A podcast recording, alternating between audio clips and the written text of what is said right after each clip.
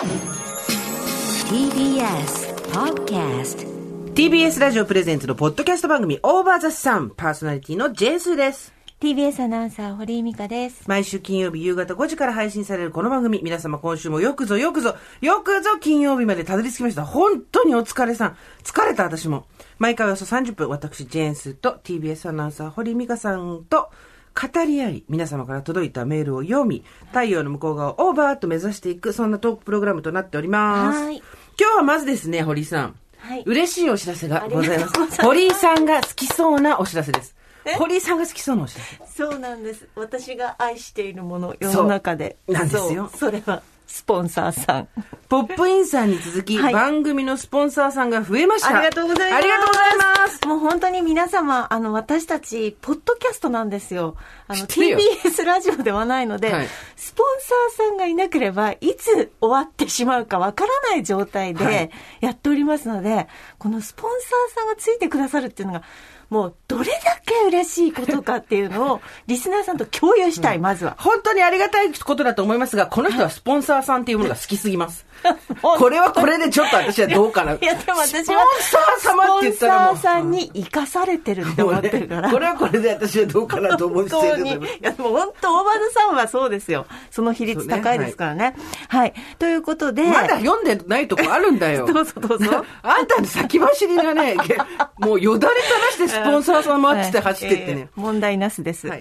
ふえっ、と、ハースト婦人科放射のウェブマガジン、ウィメンズヘルス。はいこちらはですね、なんと、これから数回にわたって番組とコラボ企画してくださるということでありがとうござあいます。りがとうございます。え、なんておっしゃいました？今。Women's Health。Women's Health さん。 Women's Health。はい。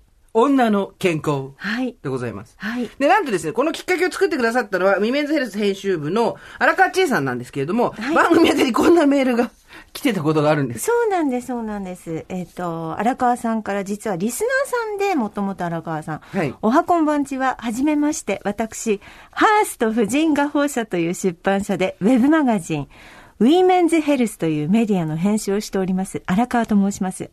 この度、当メディアが運営する EC、かっこオンラインショップの関連プロモーションとして、ぜひオーバーザさんの番組とともに何かご一緒できないかと思いましてご連絡させていただきました。EC のプロモーションの一環として今年の春より IGTV の番組収録を細々とやっており、その制作の立ち上げの際に一回り以上年下25歳の後輩ディレクターから、とにかく面白いから参考になるから聞いてみてほしいと伝えられ、聞いたその日から参考どころではなく、スーさんとミカさんの虜になりました。ありがとうございます。ロストジェネレーションのど真ん中を生きる女、42歳です。毎週楽しみにしているオーバーザさん。VRO のこと、妄想のこと、プロレスに観戦に行かれた時のエピソード、埋蔵金など、どれも思い出すと笑いが込み上げてくるお話ばかりで、毎週金曜が楽しみでなりません。もし番組への協賛及びプロモーションのご相談が可能なのであれば、大場座さんの番組で EC ショップのプロモーションができるコンテンツを何かしら作れないかと提案させていただきたいのですが、そういったタイアップ案件は受けていらっしゃるのでしょうか？ウィメンズヘルスは US アメリカを本国に持つ媒体でして、日本のメディアではオリジナル取材記事の他に、アメリカ、オーストラリア、イギリスの Women's Health の翻訳記事なども含めて配信しております。ウェルネス、フィットネスを主軸にし、フェムケア、サステナビリティ、ウェルビーイングなど、今の時代にマッチするテーマを持ったライフスタイルメディアです。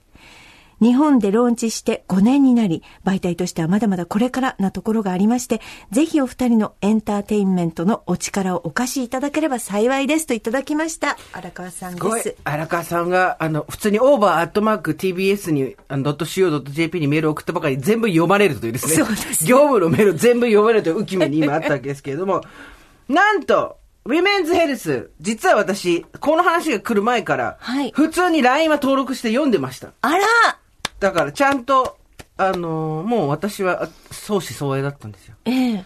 2週間で5キロ痩せる簡単自宅トレーニングってもやってますけど、2週間で5キロ痩せるのかって深い話。記事がいっぱいですね。ありつつ、今回その荒川さんスタジオにお迎えしてます。すごいよろしくお願いします。お願いいたします。よろしくお願いします。というわけで今日はですね、ウィメンズヘルス編集部から番組にメールを送ってくださったはい荒川さんをお迎えしております。ご本人ありがとうございます、今回。いえ、こちらこそ、あの、一通のメールでこんな大きなことになって、まさか何ヶ月後かにここに座っているとは、思いま嬉しい。嬉しいありがとうございなんか社内でも聞いてくださってる方が。もう、あの、編集長含めて、みんな、あの、EC チームも含めて聞いてる状況でして、毎週、いろいろなネタに笑って過ごしている状況でございます。ハースト婦人科放射さんっていうのは、はいハーパーズバザーとかね、はいあの雑誌、女性誌のええええええエルモ。エルもそうですあの、ねお。しゃれなとこばっかり。そうですよ。シャレオツデカメディアですよ。ついにシャレオツデカメディアと我々 我々はコラボレーションですよ。ありがとうございます。本当にありがとうございます。でも、よく通りましたね、社内でこれがね。まあ、バカメディアな、あ、バカ、じゃあバカメディア。ちょっと、デカメディア。いやちょっと、ご失礼しました。バカメディアじゃない。って、自分で言う人いる？デカメディアでしょ？いや、あの、ポジションごめんなさい。大丈夫です。失礼しました。デカメディアの中でも、あの、私たちの部署っていうのが、まあ割とその5年っていう若い媒体でもあるので、いろんなことにチャレンジしているっていう媒体なんですね。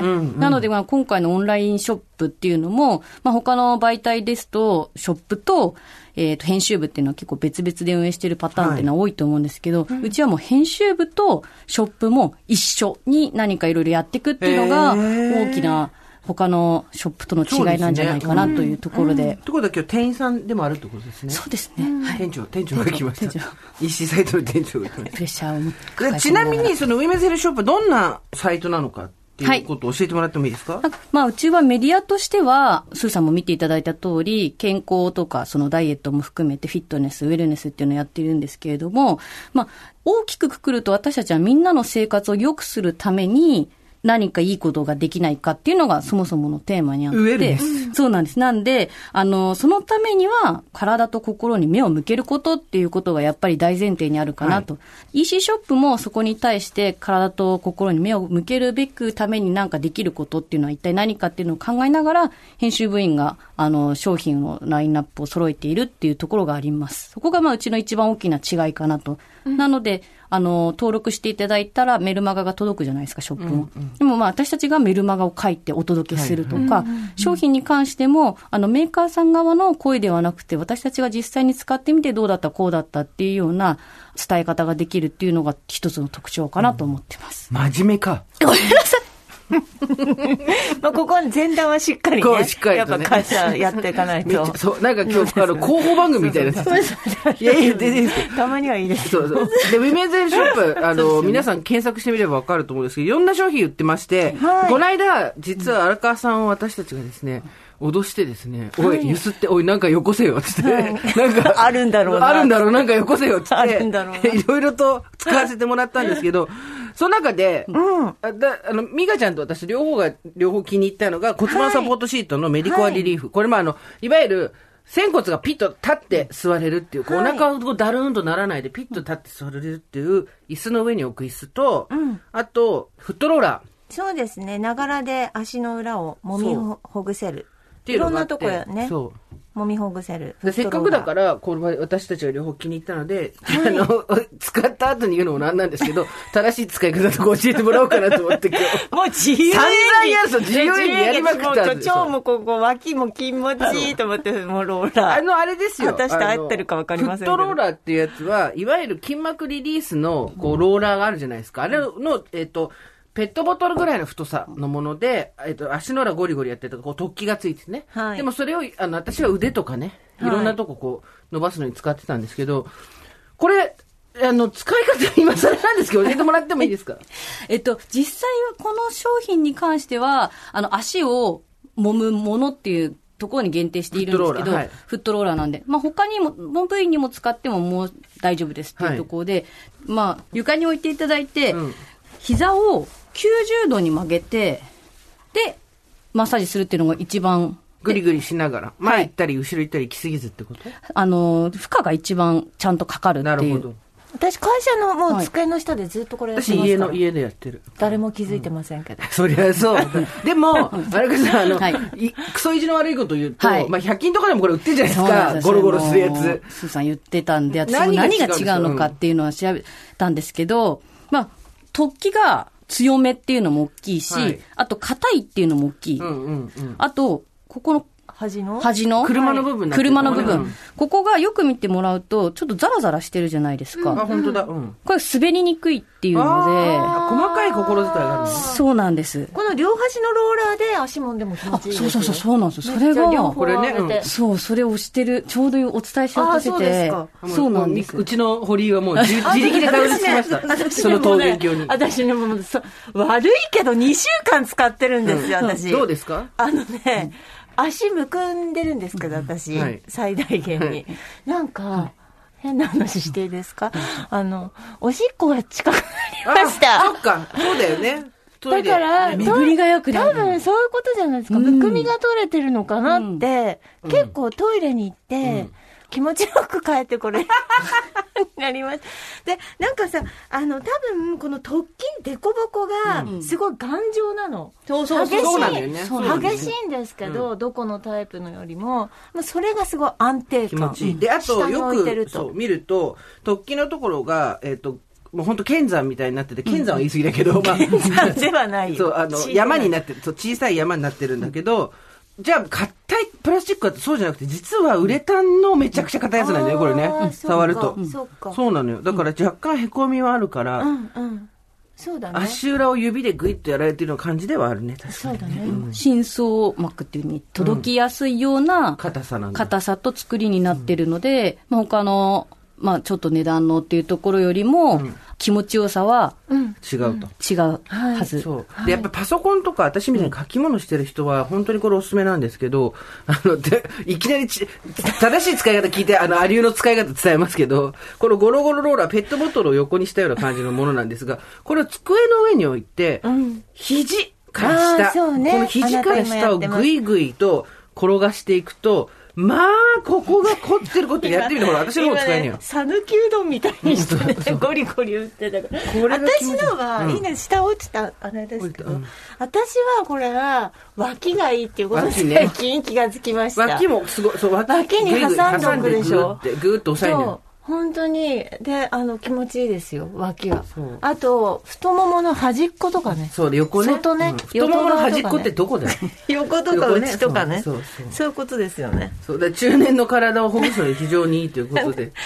でもそれは推奨されてるかはわかりません。でも、みんな自己責任で楽しんで。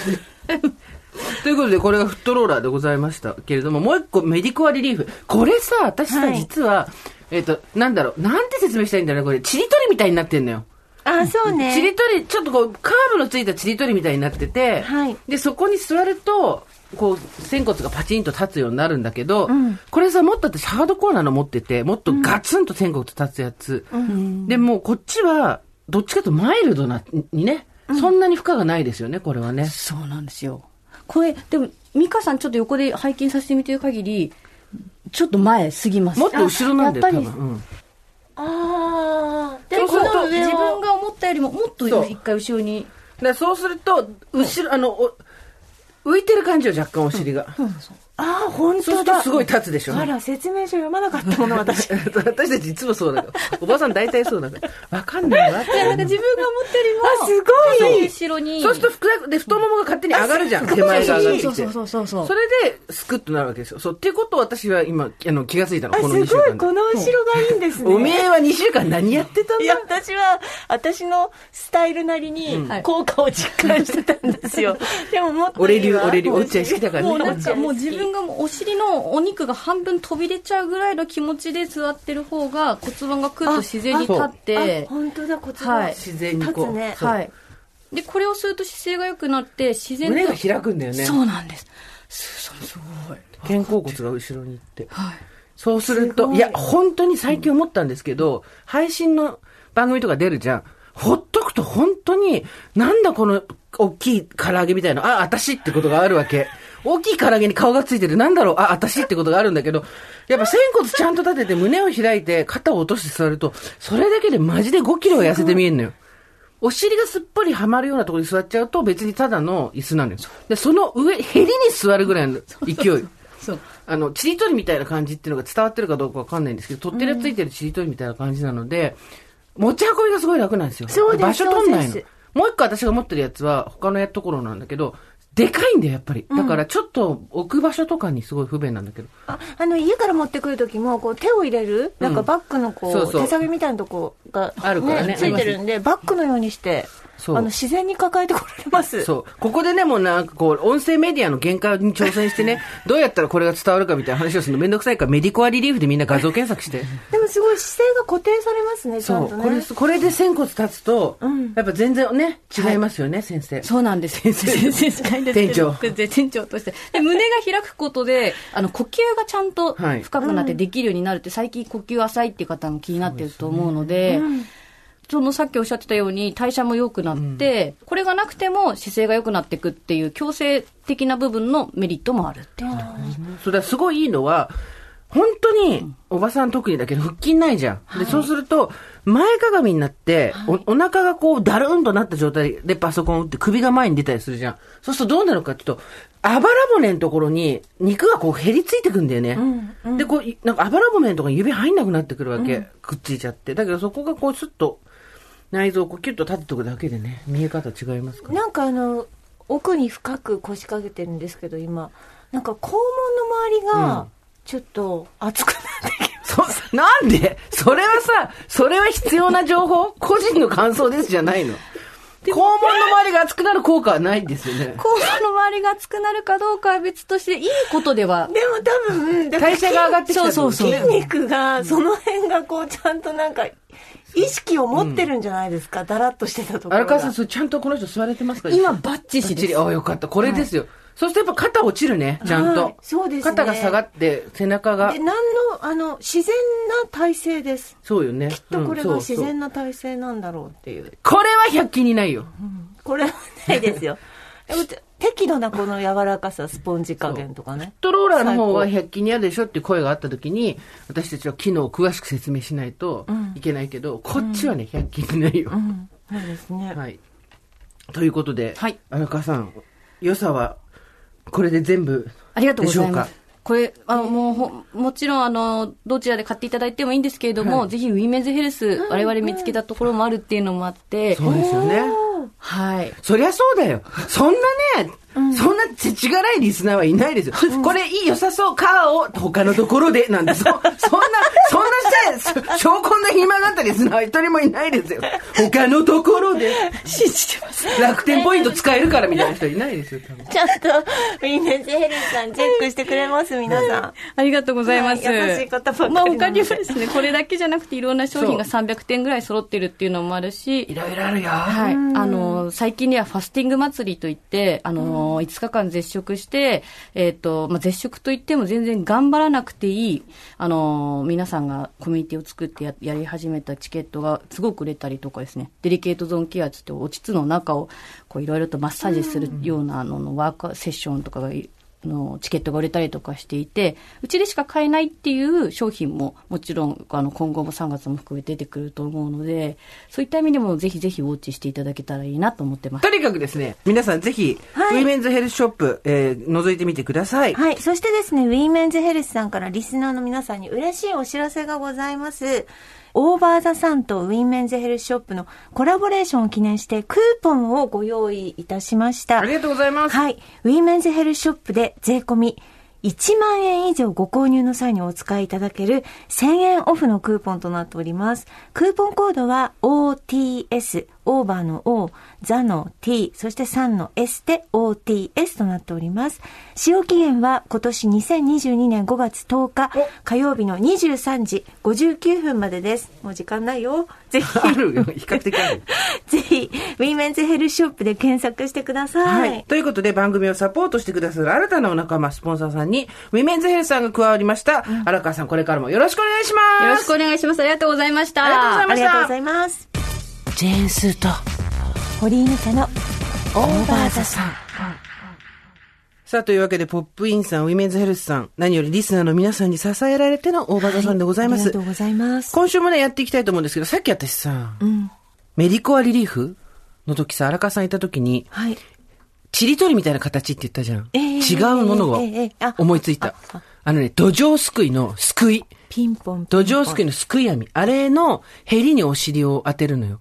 そうすると、前のところがピコンと上に上がって、太ももが上がって、スッとね、仙骨が立つのよ。硬い土壌すくいのね。そう、硬い土壌すくい。網ね。うん網。あの別に鼻に割り箸とか挟まなくていいんで、皆さん。縦にそう、土壌すくいだからって言って、縦に2本、あの、あの、顎の下のところからウィーって入れて、鼻ウィーって、あれ一回死ぬまでにやりたやりたいよね。やりたいですねやってみたいよね。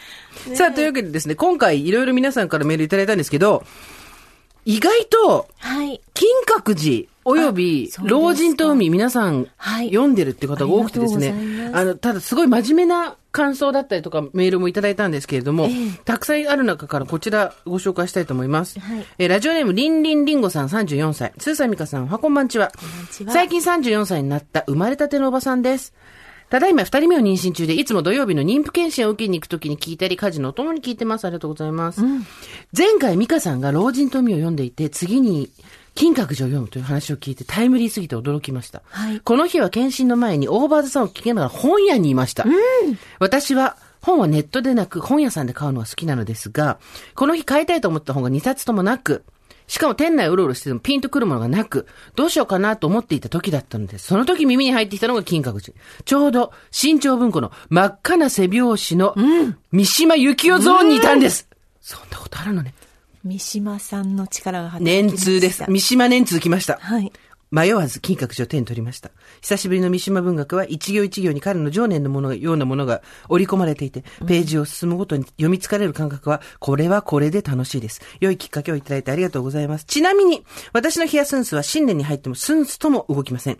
根を伸ばし、緑の葉っぱをかき分けてつぼみが出てきてとそこまでは良かったんですが、なぜかカビが生えてきてしまいました。カビを取ったり水を変えたり、日の当たりやすいところに置いたりしているのが、うんともすんとも、いや、もうちょっとだよ、もうちょっと。叫ば三島の背拍子と同じ赤、花言葉は嫉妬の赤です。魚もスンス、腐るもスンス。ご助会の皆様のスンス報告いつも楽しみにしてます。まだまだ寒い日が続きますので、ご自愛ください。ということで、ありがとうございます。ありがとうございます。すごいね、本屋さんに行ってさ、大場さん聞いたらちょうど三島、ダーン呼ばれていくってことですこれ年がね。通ございます。それもねパワースポットですよ。はい呼ばれ 呼ばれていきます呼ばれていきました。はいラジオネーム筋肉痛は3日後に来るさん、40代男性の方からもいただきました。はい。老人とみのくだりを聞いてメールしています。中学時代の夏休みの宿題の読書感想文のために読み、さっぱりわからず、おじいちゃんなのにでっかい魚捕まえてすごかったな。でもサメに食べれちゃってかわいそうだったなぐらいしか記憶に残らなかった気がします。その後、大学で英米文学を専攻することになり、まさかのヘミングウェイとの再会。ヘミングウェイはディフィーティズム、つまり、敗北主義の作家と学んだことをおよそ20年ぶりに思い出しました。敗北主義には負けることを前提として行動するというネガティブな意味がある一方、勝てないと分かっている道は避けて別の道を探るという前向きな解釈も。そして改めて老人と海を読み返してみると、サンチャゴ老人の名言、人間は負けるようにはできていないんだが目に留まりました。まさに負けへんでではないですか。まさにミカさんの言ってた通りそ。うなんです。サンチャゴ老人のカジキはサメに食べられてしまったけど、彼を慕う少年に漁師としての技術や気概はしっかりと見せることができた。これも立派な骨だよなぁと、スーさんのことを聞きながら考えました。すべてはオーバーズさんに繋がっているという 新たな気づき。それでは皆様どうぞご自愛ください。追伸我が家の冷やすんで日に日に、えっ、と、鼻の目が膨らんできております。黄色か白かな？インスタの冷やすん伝えた報告毎日楽しみにしてます。ということで、すべての道はオーバーズさんに。そうなんです。ヘミングウェイも、はい。三島由紀夫も。オーバーザさん。はい。太陽の向こう側に一緒に。勝手に引き寄せてるだけですけれども。いや、でもね、これ私も一個あったんですよ。実は、はいえっ、と、生きるとか死ぬとか父親とかって本出してるじゃん。ドラマになったやつ。ええで、あれの文庫ええも出てるんですけど、ええあれの文庫担当の編集の人が、はい。新潮文庫の老人富は私が編纂したものです。まあ、素敵メールいただいて。うちの夫は新潮社で読んでました。まあ、じゃあ、大島さんが編集したもの違うところわで読んだんですけれども、すごいね青空文庫で読んだんですけれども。あなるほど。そっちもあるわけね。はい。なんですって。はい。だから、まあ、すべて繋がって。やっぱそれで翻訳によってね、全然また文体も違うから、入ってくるイメージも違うんですよ、これが。海外軍文学ってそこが難しいよね。名作と言われるものはさ、大体さ、いくつかあるじゃん、はい翻訳が、はいはいで、それでさ、ちょっとなんかこう、合うのと合わないのってあるじゃんちょ。っと柔らかくデスマス調になってたりとか、割と体言止めで男っぽい書き方してたりとか、翻訳されてたりとかするんで、全然受けるイメージ違うんですよ。あ、今ちょっと、今笑いましたね。今笑ったのはですね、ちょっとね、甘酸っぱい思い出思い出しちゃったんです。いいですか？あの、老人とに全く関係ない甘酸っぱい思い出いいですか？どうぞ私がまだ少女だった時。少女と彼。そんな時もありましたか？題名、少女と彼。はい。25、6の時ですかね。えー年下の、3つぐらい年下の子と付き合ってたのかな ?2 つ、3つぐらいと、だだだったんですけど、その子も文学部、英米文学かな？だかなんか専攻だった子なんですけど、学生時代は。で、なんか、その時何とか何が読んでるみたいな話をしたら、え、どこので読んでるの？みたいな。どこの子の役は誰々さんですごく読みやすいけど、こっちはこれだから、あの、こっちで読んだらいいよみたいなこと言われて、惚れた。ごめんごめん、付き合う前だった、その時。付き合う前にそれ言われて、惚れて付き合った。やっぱそこで。カニバサミっつってバターンって倒して、文学少年をバターンって倒してカニバサミして。もう、全くこうやって二宮金次郎みたいに本持って、背中に巻きしょって、あの、女の子とか目にもくれてなかったやつをバターン倒して、巻き火つけて。そう、巻きに火つけてカチカチ山にしてやった。私、私に対してのカチカチ山にしてやった。もうだからね、あんたが全てのパワースポットなんだよ。要するに。私思ったよ。恋愛カチカチ山。ああなたね、ご自分に自覚ないと思いますけどね。ないよ相当動くパワースポットだよ。待って待って、動くパワースポット。歩くパワースポットは、毒もみさんだよさんじゃないですか。ご自身でおっしゃってるじゃないですか。あ、そうなんですか。そうそうそう。俺は歩くパワースポットだと、自称するってすごいよね。動く、動くパワースポットですよ、あなた。本当もう本に。当にね。あなたによってやっぱり、生かされてる。そんなわけないでしょ。だから、要するに、大げさだよミスター味っ子ね。ミスター。なんでだよ。なんでそこにミスターあの、オムライスとかを、あはいはいはい。彼はオムライスとか、ん。普通にあるものに、そうねうん何か一手間ん加えて違うものうにん変身させていくっていう。味っ子スタイル？だから、あんたはミスター味っ子なんだよ。ちょっと待って私は前から思ってことは、ってた。ってことはミスター味っ子はパワースポットってこと？そういうことだよ。すごいね。回り回ってで回り回って。でもさ、わかる ?25、6の時にさ、こっちの翻訳よりこっちの翻訳の方が読みやすいよって言われたらさ、惚れるよね。だってそこはほら、筋膜リリースとかの、はやっぱ自分たちが感じてるところの一個下の真相をえぐってる人真相膜をね、わかる、わかる。もうわか、もうね、年取ると全然なんとも思わないんだ、これ。なんとも。ああ、なんか言ってらーって思うんだ。人の気づかないところに、やっぱべしゃりができるっていうのがねすごかったんですよ、その時はありましたよね、その時はそういうのね。そうです、そうです。あの、昔なんかこう、あります？ほ、惚れてまうやろ、みたいな、そういうなんかさ。いや、私もう完全にだから、あのー、家庭教師とかつけなかったですけど、うんあの、そんなお家じゃなかったですからね。でも家庭教師とかでコロっていっちゃうタイプだったと思いました。あの、教わり好きな感じになるもんそうね。なんですよ。今の時事戦とかも完全にそうですもんね。そうなんです、私の知らないことを教えて、講釈垂れてくれる人にもうめ、もうめっちゃ好きですもんね。そうなんです。ちょっとね、古典だったりなんだったりね。そうです、そういう教養みたいなのがペロッと出されるとね。旦那さんだったら建築とかをやっぱはり、いはいはい。ペロって言うんですよ。うん普通のことのように。はいはい。な、なんだ、なんだよって思っちゃいます。好きだよって。なんだよって思いますよ。ありますね、そういうのね。私たちまだそういう乙女心残ってるのかわかんないですけど、なんか、もうない、どうだろうな。知らないことを教えてくれる人っていうのは確かに、そうなんですよ。惚れてまうやろ案件になったりはしますけどね。でもなんかさ、何が腹立つってさ、ババア年取ってさ、知らないこと教えてやってもほろ惚れらんないんだよ。問題、問題なすです。問題なく。ババア物よく知ってんなで終わりだから。ねえ、あなたはどう、誰ですか？そういうところあるんですか？私はだから、あ、そう、でもそうかも。昔、付き合ってた人で、すごい好きだったのは、はい。寝るときに、はい。寝るときに、あのおとぎ話え？そうそう、おとぎ話だけど、私の知らない武将の話してって言うと、すごいね、すごいね、武将に詳しい人でね。なんかね、聞いたこともない武将のね、ほっこりエピソードみたいなの教えてくれる。の。逃げるときにね、この人ね、妻とこう、馬から落としたんだよ、みたいな。でもそういうのは、キュンときます、確かに、ね。そうそう、そういう知らないことな、そういうなんかさ、いわゆる俗っぽい女っぽさみたいなのが 私の中にもあるわけよ。そうね。そうそうそうね。なんかほら、私たち語れないじゃないですか、何かに。あなたはでも語れない。よ。あなカたはタリーナビットだよ。。カタレーナビットだよ。懐かしい。オリンピックやってる北京オリンピックだからな今オリンピックやってるからそうそうカタリーナビットだよ何年前のカタリーナビットこれわかんない人はね、調べて。悪いけど。教えないからだ。紐が切れちゃうんだだよ。よ。いや、違う違う。それ違う人だよ。それこは、誰？えっと、えっと、なんだっけ？えっと、誰だっけ？け？紐、紐が切れたってね、あの、アピールする人ね。あのね、ちょっとこれ、あの、映画にもなったじゃない。なんだ映画にもなったじゃない。ナス、ナスターシ、シャキシャキじゃないから、それ女優だから。紐が切れた。えっと、アイススケート。紐が切れたアイススケート。えっとですね、トーニャ・ハーディングです。アメリカのトーニャ・ハーディングでございます。トーニャ・ハーディング、懐かしいト。ーニャ・ハーディングなんですよ。そう。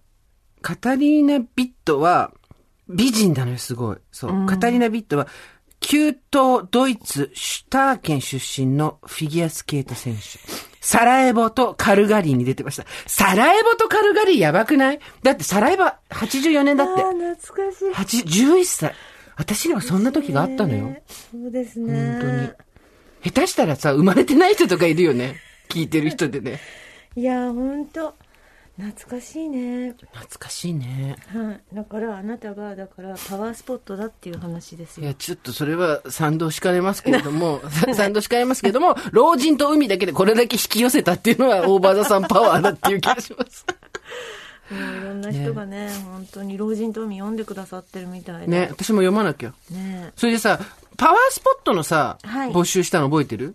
あ、はい。したじゃん。そうそう、私とパワースポット。そそう。で、これもたくさんいただいたね、今日はもうこう、スピリチュアル番あ組、いいですね。だから、なんか、あの、パワースポットって一番いいですよね。なんか、なんていうの、そう、霊言新たかな、すごい、あの、しっかりしたものともまたちょっと違うじゃないですか。そうそうそう。まあ、それとイコールのところもあるあるけど、けれど、まあ、そんなに、もうちょっとね、下世話なんですそうよ、パワーそうそうそうスポットって。そんなしっかりっていう感じじゃないし、またスピリチュアルともまたちょっと違う、自分だけのね、そういう、だから気持ちよくなるとか、うん。気分が良くなるとか、そう上がるとか、うん。そういう場所ってことですからね。そう。だからさ、これ難しいんだけど、スピリチュアルっていうのはこう、なんつうの、全否定はしないけど、うん。そこが何がどうかって話だ昔私さ、貴様女子に書いたんだけど、うん。結局、現世で人より楽して得取ろうとか、いい思いしようみたいなことが、そこの欲望に入ってくると濁るのよ。うん。そうだね。そう。そうじゃなくて、やれること全部やって、例えばさ、受験生のお母さんがさ、やれること息子が全部やって、全部からして、ね、ケアして、娘頑張りますように、息子頑張りますようにって言って、例えば神社に行って、手を合わせるっていうのは、もうそれは逆に言うと、私自他の境界線がすごいはっきりしてる話だと思うわけ。こっから先はもう、神様に任せましょうっていうさ、子供が頑張ってるんだから、こっから先は任せましょう。やれることは全部やったっていう、まあ、やれることは全部やる我々のさ、テーマでもあるわけですけど、でもそこになんか、ここに行って何とかをすると、楽して得取るみたいな感じになっていくと、またちょっとね、だ。難しいとそうね、こね。うんそこでもう必ず何とかしてもらおうとは思ってない。そうその行為自体で自分を慰めてるっていうか。納得させるそうそう、そういうことなので、そうなんですよ。ねいいと思いますよ。さあ、どんなパワースポットが来てるでしょうか？はい。まずは、じゃあ、ちょっと本当に、これはパワースポットっぽい。おばさんネーム、ミレーのビスケット35歳です。はーい。いつも金曜日の配信を週末に拝聴するのをとても楽しみに平日を乗り切っていますあり。がとうございます。文章が下手で申し訳ないのですが。今回のテーマ、パワースポット不思議体験について初めてメールをさせていただきありがとうごます。ざいます。この不思議体験は15年前の出来事です。お、とても鮮烈で今でも手に取るように思い出します。私にとってのパワースポットは、高尾山、薬王院です。うん。昔から遠足や初詣で行っていたこの高尾山何かと身近にある生活を送っていました。二十歳の春、今35歳、3年間お付き合いしていたとっても大好きだった4つ年上の彼に振られました。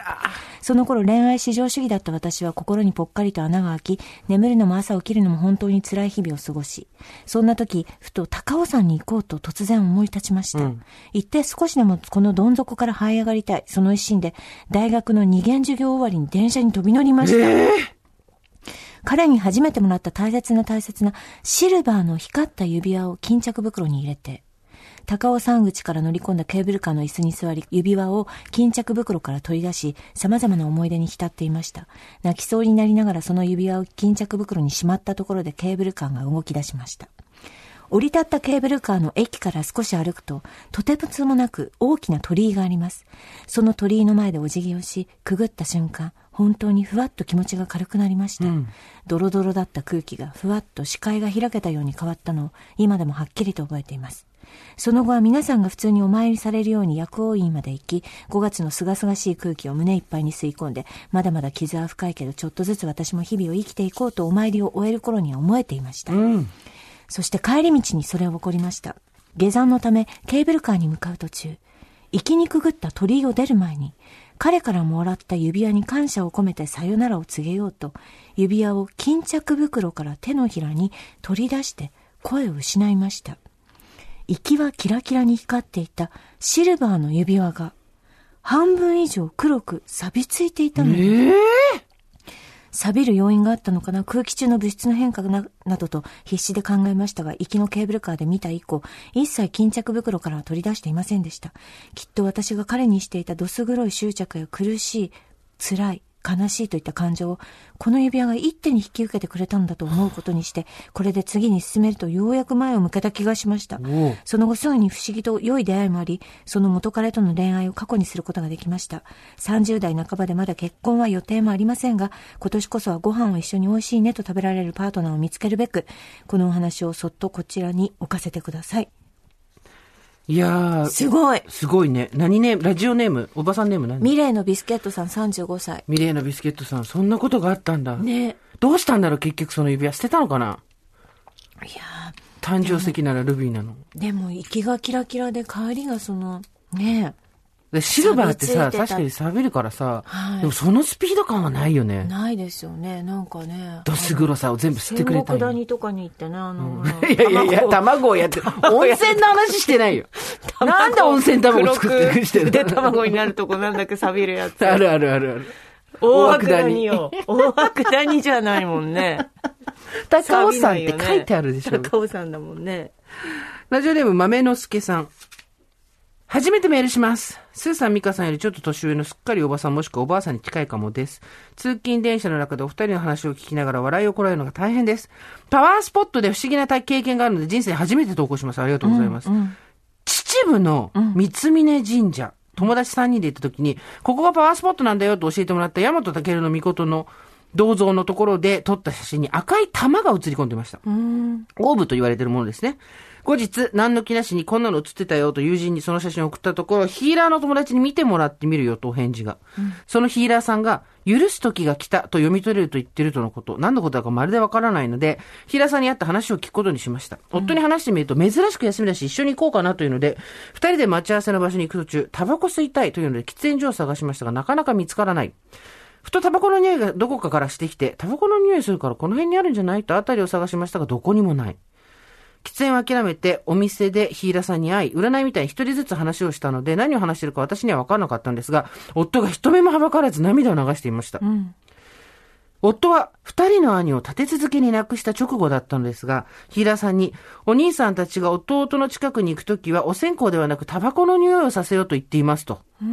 早くに亡くなってしまったけれども、今は好きなお酒を遠慮なく飲んだり、読みたかった本を読んでいると話されたそうです。ほら、さっき喫煙所ないのにタバコの匂いしてただろう。あの時、兄貴たち来てたんだよというのです。なんだか気が楽になったよと。許す時が来たというのは、兄たちに何もしてあげられなかったと後悔ばかりしてる夫にもう楽になっていいんだよと兄たちが教えてくれたのメッセージだったのかなと思います。信じられない話だし、嘘や適当に話を作ったんじゃないかと言われればそれまでですが、確かに夫の肩の荷は少し軽くなったようです。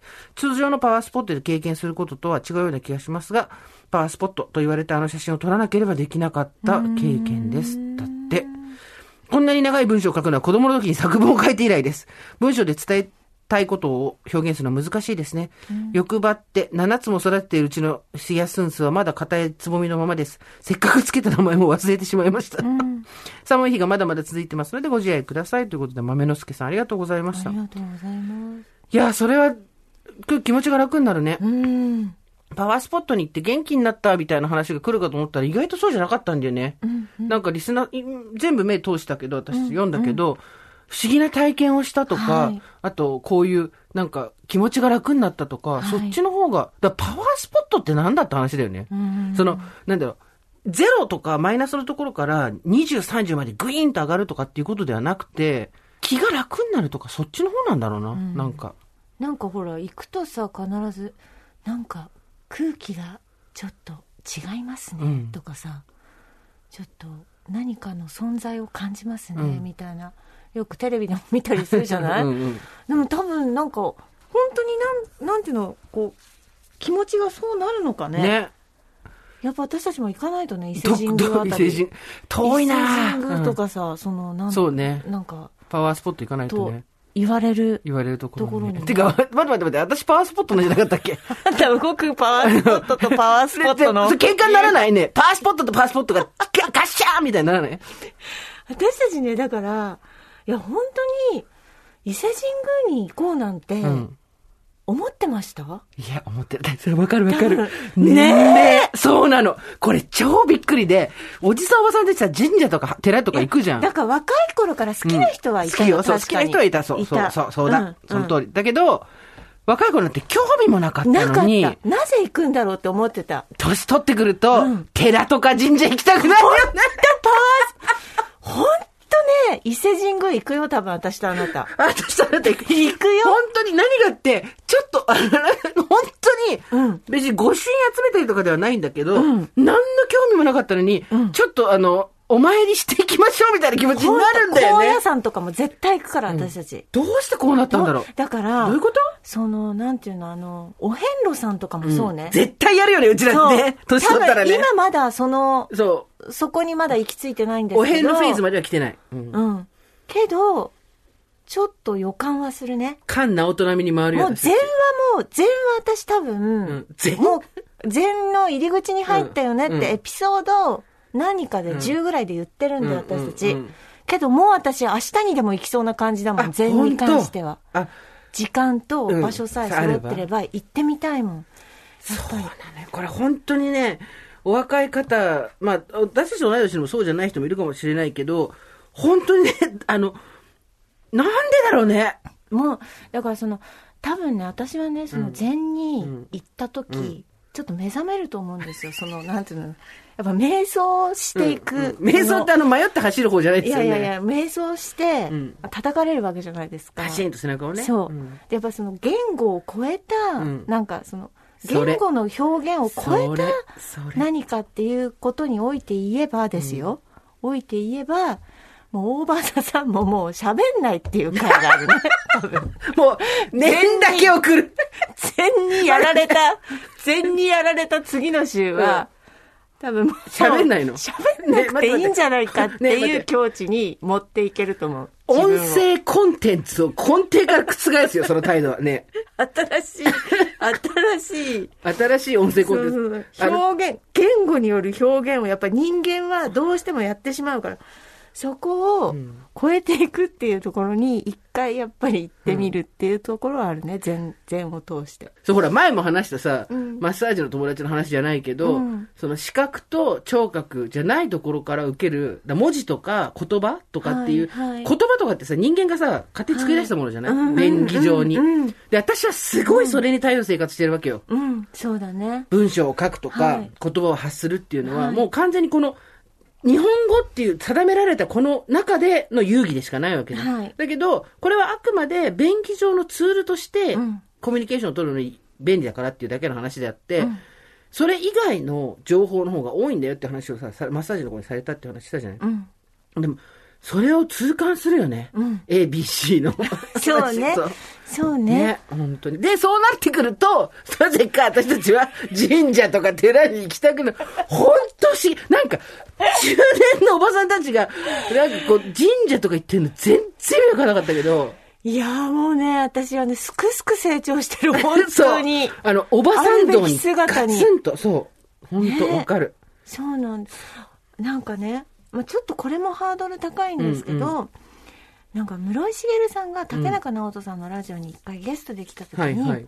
村井さんって、あの、富山県出身じゃないですか。ああ、そうだ。うん。で有名だ富よね。山で有名なそのね、なんか3年に1回だけ、布橋勘定役っうんうん。ていう儀式があって、はいその立山って、こう女性が入れない。だから、男性しか入れないはいはいはい山、女人禁制霊うんうん霊山として。はい。でその上まで行って下山してくると極楽浄土に浄土往生にできるみたいなことだったんだけど、女性は山に入れないからその麓でやるらしいんだけどそれ3年に1回白装束を背負あの着てでこう橋を渡るんだって布を引かれたでそういいうまあなんか儀式を、うんうん。そのお正月かなんか寒い日にこうずっとやるっていうのを、うんうんなんか室井さんがそれ体験されたらしくって、はいはい。体験した後のその気持ちの入れ替わりの感じとかうんうんをすごくなんか話してくださって、その時あんまりあんまりよくこう実感湧かなかったんだけど、うんうんなんかそういうのも一度体験してみたいもんね。もう、あのね、体の中にある全部のものを の あのさ、最近さ、あなたさ、断食道場行きたいみたいなことも言ったりするじゃん。もうさ、他力本願になってきた。エンターテインメントが他力本願になってきたんだよ。あとね、自分がどんだけ汚れてんだっていう、体の中のもの、精神的な汚れとか、体の中のこの汚れ、やっぱ断捨離なんだよね。この部屋を断捨離してきて、いろんなものを多分出したくなってるんだと思う、ね。捨てるものがなくなってきたから、もう体の中のもの、あの、医学的に存在するか否か非常に微妙なラインであるでおなじみ、宿便とかを出したい感じになってんじゃないの？ねいや、でもなんか、あの、そうですね。だから多分今まで考えてなかったうんところに、ちょっと興味が出てきましたえ。ねわ。かる。うん。なんかそれの理由として考えられるのが、その、ね、さっき冗談半分で他力本願って言ったけど、そうじゃなくてもやれることは全部やりつつある中で、うんあと、やっぱり思い通りにならないことっていうのはこんなにもたくさんあるかっていうことを、うん年を取るたびに思い知るだけじゃないですか。うん。で、えーそこに対しての感情っていうのを、それこそ無にしていく、僧侶みたいにしていくってこともできるんだけど、まあまあまあまあ、そこそこ常年で生きてるわけじゃないですか、我々も。うんって言った時に、うん何かに手を合わせて、うんもしくは何か自分に通常とは違う行為を、うんえーさせることによって、うんスイッチ切り替えたいみたいなのがすごい出てくるよね。スイッチを切り替えるっていうことですよね。そうねそう。そうなの。なんかね、やっぱね、檻が溜まってくんだよ、生きていくだけで。そこにずっぽりはまる自信はないし、ないうん多分、スイッチャーだよね町田に帰ったら、スーパーの3割引きとか買っちゃうそうだ、し、そうだ。やっぱりそういう世界と共存していく、ね。共存してうんいくわけなんですけれども、そうよ。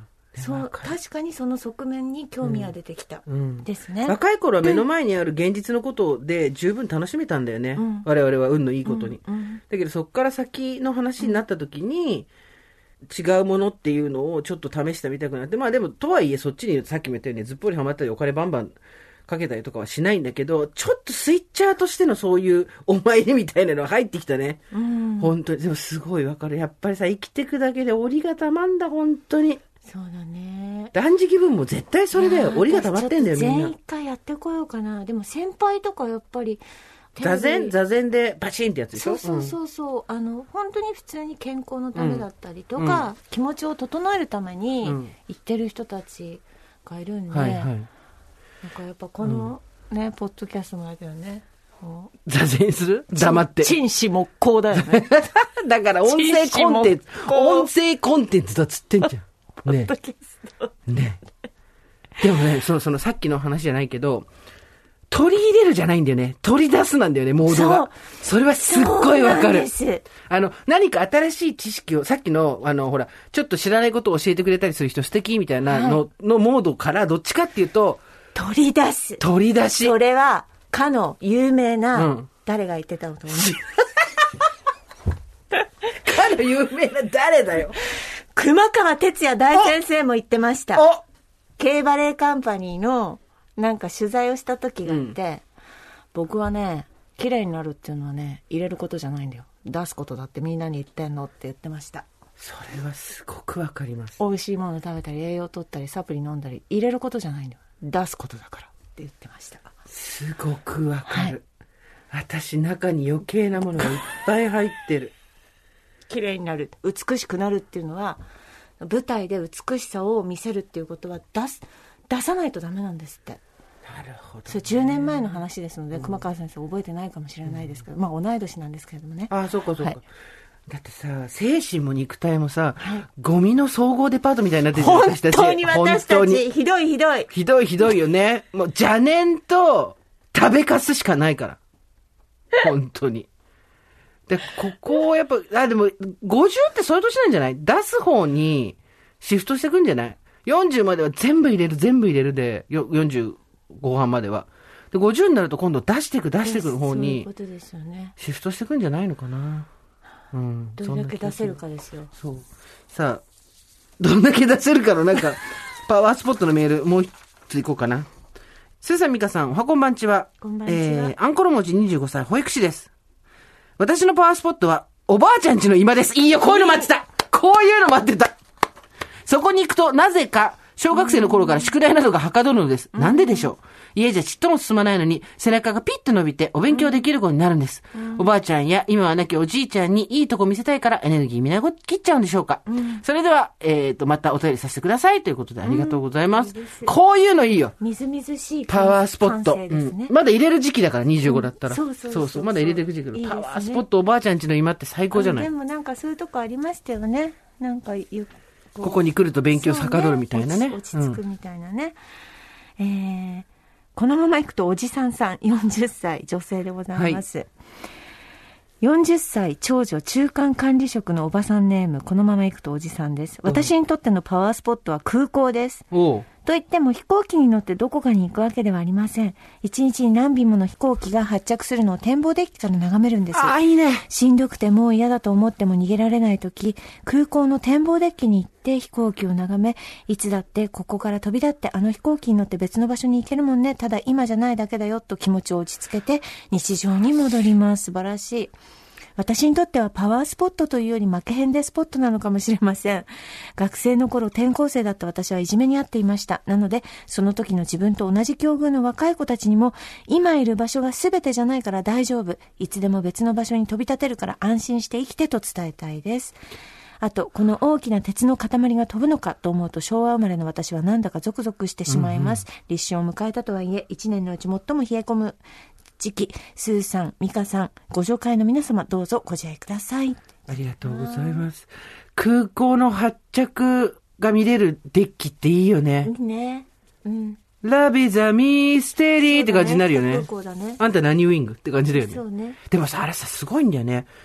多分完成北空港だねっていう。北空港の方に行ってしまいました。すいません。ごめんなさい。あの、管制塔の人がはい、やっぱ天才なんだと思うけど、このスピード、羽田とかさ、すごいです本当よね。に1、2分のスピードでガンガン降りてくるわけ。だからもう誰かがミスったら、あんな、なんていうの、お手玉っていうかさ、ジャグリングみたいな発着、もうバンバン降りてきて、で、バンバン飛び立ってくんだよね。素晴らしいですよね。あの技術はすごいな。あなた飛行機初めて乗ったのいつですか？えー、多分小学校2、3年じゃないかな。親と一緒に沖縄行っえー。旅行行った時。海外もいっぱい行ったんでしょ？海外は、中1の時のハワイが最初じゃない？多分。へえ、で、ハワイと？家族で旅行家したの族で、家族、父親と旅行したのはその沖縄とハワイと、あともう一回ぐらい。で、あとは母親と高校の時は母親の、なんかヨーロッパツアーみたいなの一緒に行ったりとかしたけどえー、あ、素ね。敵。二人で？そう、あとなんかツアーに入ってね。いいね。そうそうそうそう、うんうん。だったけど、でもなんか、その、飛行機鉄の塊だから飛ぶのびっくりっていうのは未だに解決できないよね、頭の中で。うん。だからちょっと毎回、ふわっと怖くなるよね。うんなぜって、なぜって思ったらもう負けだと思いながら。もう乱気流が私ダメで、だから海外旅行とか本当に苦手なんですよ。うんだからもうほぼそんなに行ってないですけど。行こうよ、全部終わったらコロナそうだが。ね。パワー、パワースポット行こうね。私海外のパワースポットってどこ？え？セドナとかそういうの？何？なんかほら、アムロちゃんとかが行くような、セドナ。なんだかよくわかってないけど。オアあフ島とかじゃないと、オアフは普通に島だろ。あ、でもわかんない。ハワイは多分、スピリチュアルスポットみたいにいっぱいあるんだろうね。そうでしょうね。あと香港とか？香港？あ、なんかこう、駅みたいな占いとかそういうの？そう。私たちの海外パワースポット情報のなさやばいな。ねえ、全部これから出していくとか言ったけど、まだ入ってないものいっぱいあったな。ね全然わかんないですね。え。ねだ海外どこ行きたいですか？今行くとしたら。海外旅行ってね、そんな本当に行ったことないんですよ。私が怖いっていうのもありますし。はいはい、飛行機で、うん、うん。で、まあ家族と旦那さんのその建築巡りみたいのをしたぐらいで、で、ヨーロッパも一回も行ったことがないので、まあ、いや、でもヨーロッパって、いなんか一生に一度ぐらいは多分行ってもいいだろうなと思って、まあ娘が就職する前にそれこそ本当に申し込む直前だったんですけど、うんうん。3月、3月に卒業式で、二人で？そうそう、うん。でその前1月とか2月にねいなんか3月に行こっかなんて言って申し込んでたらやっぱコロナになってダメになっちゃったので最初で最後かはどうかわかんないですけど、うん。娘と2人のヨーロッパ旅行は行けなかったんですけどあちょうどあの3月のコロナだったーので。か。そう。ヨーロッパの時行けなかったもんね、とてうもん行ないけない行けうん。な行こう、私と。い、ね行こう、娘だと思って散財するからあの、天宮東子さん訪ねよう。フランス行って、元同僚の。中村江里子さんもいいかなあ女子アナといえば、女子アナの都パリじゃん。だから女子アナはやっぱパリに行かなきゃダメなのかな本当だよ。なんか一回はあなたへ行くべきよ。女子アナの都パリに行って、女子アナっぽい。そうそうそうなんかバケットをこう袋から出して、パリはみんないい街だって言うんですけど、本当は犬の糞だらけなんですよ、みたいな、そういうこう、つぶった発言の形骸化したやつみたいな。白シャツ着て。そう。ルルルルルルルルン、ルルルン、ビョンシャンションみたいな、なんだかで、カフェでコーヒー飲んで、ムシューみたいなさ、オーバーが使えるよ初めてオオーバーが使えるよやっとさ、何回この赤坂の赤坂の地でオーバー、オーバー言ってきて。た ようやく、あの、OVER じゃないですかね、これね。あの、オーバー、最後のオーバーはオルボアですからね。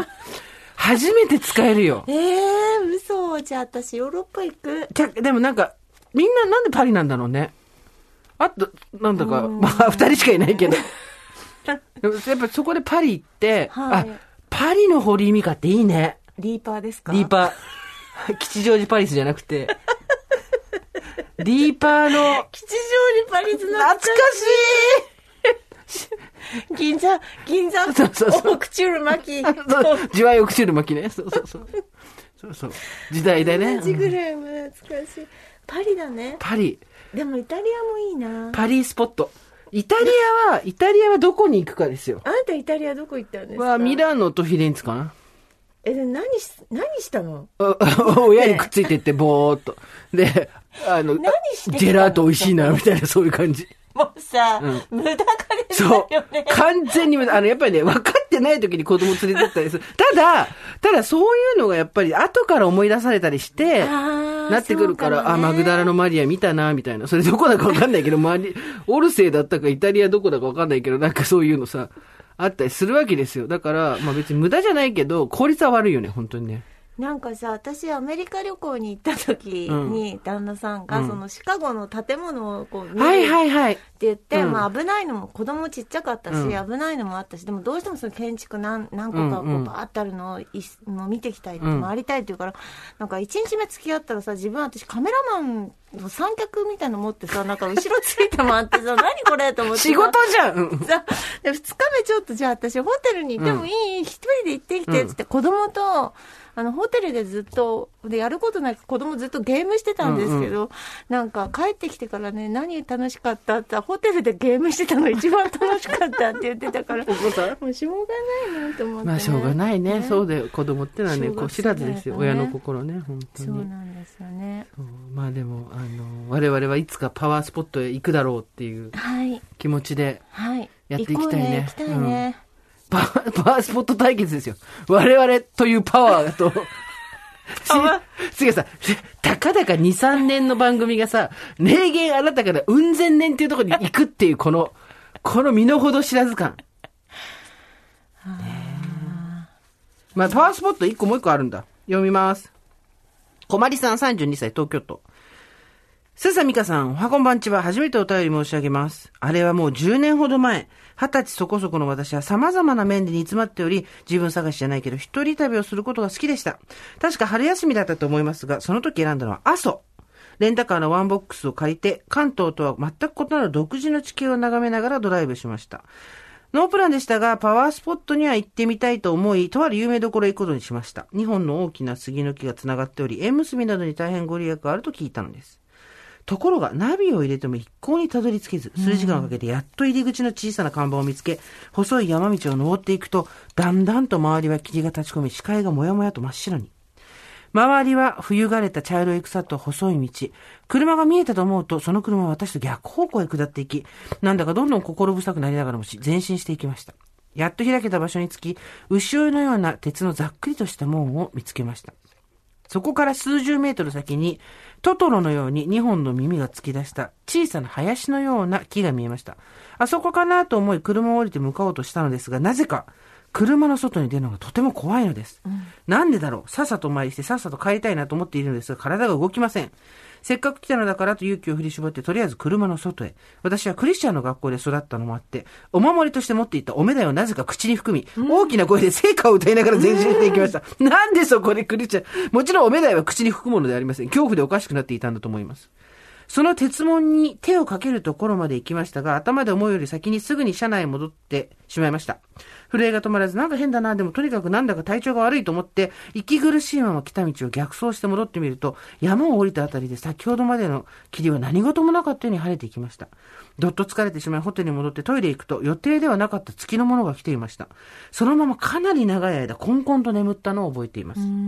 ホテルに戻ってからもう一度そのパワースポットを調べてみると、縁結びのご利益はあると言わ、いえ、元は武将に関わるような何か物騒な言われもあったようでした。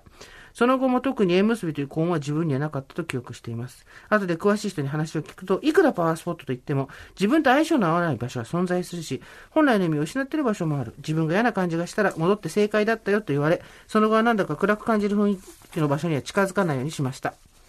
今は自分がぐーんと気持ちが上がるような場所であれば、どこでもパワースポットだと思ってます。いいよ、その感じ。明るく清潔な雰囲気の神社や気持ちの良いカフェで時間を過ごし、好きなものがたくさんある自宅も大切なパワースポット。できるだけ清潔に気持ちの良い空間になるように努めています。いろんなことが不確かな中で、私自身も見返りを求めて振り回されてしまうことがたくさんありました。本当だよね。女性には本来強い直感が備わっていると思います。食べて美味しい、幸せ、気持ちがいい、そういうまっすぐな感覚を大切にしているとき、必ずいいことに自分を連れていくことができるんじゃないかなと思いますが、一方で、幸せでないのに強い執着や期待を持ってしまうと自分の感覚を無視して、運も気持ちも下がるような場所や人に居続けてしまうことがあると思います。まあこれもそうなんだよね。そんな時ご自分の中のこれが好き幸せというセンサーが磨かれるような場所がパワースポットなのかなと思ってます。僭越ながら皆さんの感覚がいつも晴れやかに、まさに大場さんというような気持ちで明るく楽しく幸せにいられることを心より願っています。だって。ありがとうございます。すごいいいメールだね。まあ、パワースポットと言われるところでも自分と合わないところはあるっていうことと、あともうこれよ。いろんなことが不確かなこの何年で、見返りを求めて振り回されてしまうこと皆さんあったでしょ。ね。で、そこで期待値を下げるのもう疲れたでしょ。そんなところでですね、やっぱり自分の気持ちの切り替えができるような場所が欲しいっていうのはみんな思うよね。でもさ、これ書いてあってさ、まあ、あの、強い直感が女性に備わっているかどうかは別として、直感をし信用するようにはなったんですよ、逆に。昔直感なんて全然意味ないと思って、やっぱそこはちゃんと理屈だっていうふうに思ってたんだけど、まあ、いっぱい失敗したじゃん、今まで。いっぱい経験したじゃん。また同じ失敗したっていうのもやったじゃん。で、それをやるとさすがに体に、これはやばいとか、はいこれはいけるとかいうのは出てくるわけじゃないですか。はいで、直感はやっぱりね、もうこの年になると、信用に値するものになったね。と思う。結構思います？あうん。もはやこれは直感ではないんだなって感じ。経験したことが積み重なってうんうんうん。うん、自分にこうしてるんだなそうそうそうそう。根拠を明確には述べられないけど、多分直感っていう形で自分に何かインフォメーションが来てるんだなっていう感じはするんだけど、同時に、まあ自分の思考の癖もあるじゃん。うん。そうだね。常にうんおめでたいとか、常にネガティブとかさ、うん。そっち行っちゃうとこの直感がうまく働かないから、うん。難しいなと思うんですけど、んなんかさ、この間、高橋義明さんとさ、はいはいはいその本出したじゃん、ええラブコメの、ええその時にも書いたんだけど、傾向として、男女の傾向として、あくまで傾向としてで、もともとそういうものが備わってるわけじゃないと思うんですけど、私今幸せなのかなっていうのを、女たちは常に自分に問うじゃん。うん。私は今、これは幸せなのかなとかさ、うん。楽しいかなとかさ。で私の周りだけで言うと、男の人周りに聞いて回っても、自分が今幸せかなんて考えたこともないっていうわけですよ。やっぱり 我々は幸せかどうかセンサーがちょっと発達しすぎてるから、え、じゃあなんで男の人たち何考えてんの？って言ったら、別に、いやなんか楽しいとかはあるけど、幸せかとか考えたことないな、自分で。でもなんかさ、その小さい頃からうん。物語、娘とかもそうだったけど、手にしてる物語、シンデレラでも何でも、なんか幸せにななりる。ましたっていう終わりだったね。あんたすごいことに気づいたね。そう。やっぱでも、すそういうり込みやべえな。そう。そういうのをさ、やっぱずっと見てきてるわけじゃん。で、それもずっとさ、なんか、ここ何年か言われてることだけど、そのディズニーの主役の女の人のそのタイプが変わったっていうのは、うんアナ雪とかねまあね、うんずっと言われてるじゃないですか。でもやっぱり、一番最初に見るのって、なんかそういう女の子が幸せになるみたいな。最後の最後ですごいめでたし、めでたし、みたいな。っていうじゃないですかだって、ディズニーのテーマが変わろうが、主人公の性質が変わろうが、結局は、幸せは何かなんだよね。そうそうわ、怖っ怖っ何それ？で、それそうだを。さ、DVD で見、うん。ああ、幸せになった。最後、ハッピーだった。幸せになりました、めでたしめでたしだもんね。そうそうそうそう何かを獲得する物語とか、対峙する物語とかじゃないもんね。そう。うん。でもやっぱさ、息子が手にしてき、た絵本ってもう全然違うもんなんだよね。そうなだなんんか毛虫見つけるとかさ。うんうんあの、あれでしょ、あれでしょ、どうせまたあの、電車とか車が喋ったりするやつでしょそうそうそう。そういうことであったから、なんか人を助けたりとか、やっぱなんかこれでかいわ。メインテーマが全然違うよね。男女の絵本とかね読むものって。それちょっと、あの、パクって原稿に書くわ。いや、そうなんだよね。でも本当ね、なんかその絵本って、なんか私も取材受けてうん喋ってるうちにそうだなと思ったんだけど、小さい頃見た絵本って本当にその子の、こう、ずっとこうヘビーローテで見てる絵本ってあるわけじゃないですか。その子の生き方とか、やっぱりね、なんか作ってるなと思います。で、あの、この人どういう人だろうって思った時とか、この人素敵って思った時に、ちっちゃい頃なん、どういう絵本見てた？どういう絵本ずっと見てたっていうと、なんか、あ、納得みたいな答えが返ってくる。へそうなんですよ。私、グリとグラがパンケあ、ーキグリとグラっぽいもん私はグリとグラ、いないいないばー、あと、かみ、雷ちゃんとだるまくん。あ、もう全部あなたっぽい全部あなたっぽいよ あとは、ブルーナの字のない絵本だね。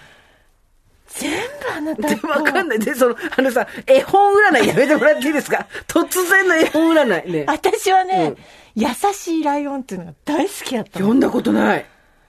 どういう話なの？まあ、お母さんと離れ離れになっちゃって、うんまあ本当にお母さんが大好きで、みたいな、そういうね、親子の愛情の物語なんですけど、はいはいはいもう私はね、もうこれ何回読んだか分かんないし、子供にもうん。なんですけど、やっぱりそこの、親子の愛情みたいなところ、すごいこだわるじゃないですか。あ、そうだね、あなたね。そこの制度をめちゃめちゃ すっごいこだわるじゃ追求するよね。ないですか。うんそうやっぱあるんだね。どこに惹かれるかっていうのと、その時何を読まされたか読んだかっていうのとね。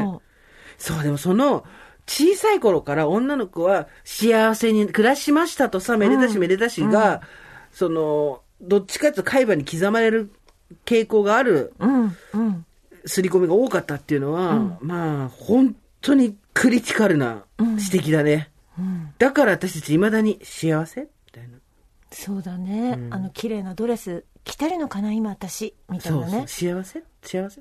で、ほら、前も言ったけど、愛も情もあるけど幸せじゃないっていうことで、私は別れたことがあるっていう話を昔したけど、そうなんですよ。結局幸せかどうか、幸せになれるのかみたいなことを問うてくんだよな、そう。で、幸せになるために私たちは出したいみたいになってんだよなでも、え、ちょっとさ、ディレクター、20代のディレクターの中野くん、メンズですけど、こう、自分は幸せかどうかみたいなことを常に問問うたりしたことあります？やっぱないんだ。え、。なんでないの？幸せかどうかなんて考えたことないの？あ、え、それ幸せだからでしょ、今。不満がない。不満がないので不幸を感じたことがない。ありがたいこと。でもやっぱ幸うちの息子と同じようなことしてる。で幸せか、でもだからそこで男女の異性愛者の場合は、幸せかどうかっていうことを考えるポイントが全然違うから、女の方が超手前から考えてるから、男が知らないうちに家庭が崩壊してたりするって。うん、うん。そうだと思う。なんか幸せにうんなるところに私はいけてるのかいけてないのかみたいなね。そのくせさ、幸せにしますみたいなことをさ、結婚の時に言わされたりする お前の幸せの定義ちょっと今、小論書いてもらっていい？小論文っていう。30分で小論文書いてもらっていいって感じだよね。また幸せにもいろんなねそう。ありますからね。幸せのすり合わせ大事ですよね。う。ん。さだまさし的なのかとかね。いろいろお前を嫁にもらう前に。わかんないですけど。幸せオブセッション強いな。うん。まああの、次女にはですね、20代は楽しそうに見られたい。はい。30代は幸せそうに見られたい。うんうん40代は疲れてなさそうに見られたいって書いたんですけど、うんうん本当にえ40代になると幸せかどうかもすごく大事ですが、今日疲れてるねって言われるのが一番響きます。50代になるとどうなるなんんだろうですかねね。どうなるんだろうね。気になりますね。その先の道をオーバーして私たちと一緒に見ていきましょう。はいさあ、というわけで、今日もたくさんメール皆さんありがとうございました。スンスの写真もたくさんインスタグラム、ツイッター上げてくださってありがとうございます。さあ、業務連絡です。先週の軍勢ブラトップのプレゼント企画ですけれども、すごい量のメールいただきました。あありりがとうございざいまますす。えー、受付は終了いたしました。当選者の発表は発送をもって返させていただきますので、もう少々お待ちください。というところで今回はここまでにしておきましょう。オーバーザさんでは皆様からのメッセージお待ちしています。宛先は番組メールアドレス over.tbs.co.jp アルファベット小文字で over です。最後に番組からお知らせです。えー、公式 LINE スタンプ第2弾が発売中でございます。できることは全部やるみたいなこともありますからね。ぜひぜひお求めください。えー、ヒアスンスの開花報告も続々とこちらも感謝でいます。そろそろね、えー曲を作っていかなければならない。ちょっと来週やりません？やりましょうか。やりましょうか。曲曲を。うんちゃんと先生が音声メディアとして発信していこうよ。先生があの作詞をして、誰？あ、あなたが私か。誰ちょっと。動くパワースポットそうそうミスター味っ子が作詞をして、さとりあえず、ミスター味っ子って入れようか、歌詞に。絶対ダメだよね。著作権的に絶対 NG ですよね。今もう武蔵野は決まってるんですよね。そうそう、武蔵野のでしょ。しか決まってないですから。来週作りたいと思います。はいはいそれではまた金曜日の夕方5時、大場田さんでお会いしましょう。ここまでのお相手は、TBS アナウンサー堀井美香とジェーンスーでした。オーバー TBS Podcast もっとプールのスポットライト。誰一人取り残さない社会をキーワードに。ゲストをお招きしながら勉強するやつ。みんなで考えてゆこう。スポットライト。毎週日曜夜11時配信スタート